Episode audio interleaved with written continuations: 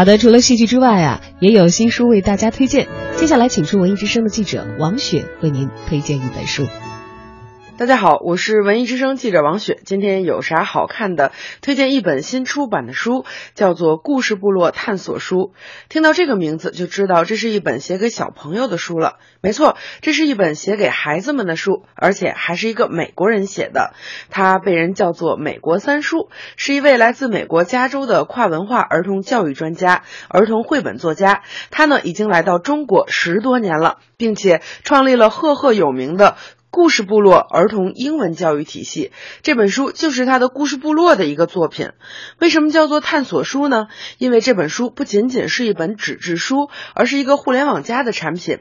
它不但可以阅读，更可以让孩子们根据自己的兴趣去点读和扩展阅读。另外呢，这是一本英文书，利用点读和二维码的技术，可以轻松的让孩子们听到故事讲的到底是什么。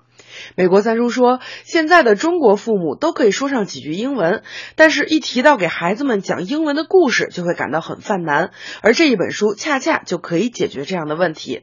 当然了，无论技术是怎样的先进，内容才是最重要的。在这本书当中，涉及到了动物和宠物、国家与文化、人类和环境这些话题，能够帮助孩子们按照知识单元系统的理解并掌握各种社会常识，引导孩子建立起人与自然、人与社会、人与环境之间相互依存、相互包容的人本价值。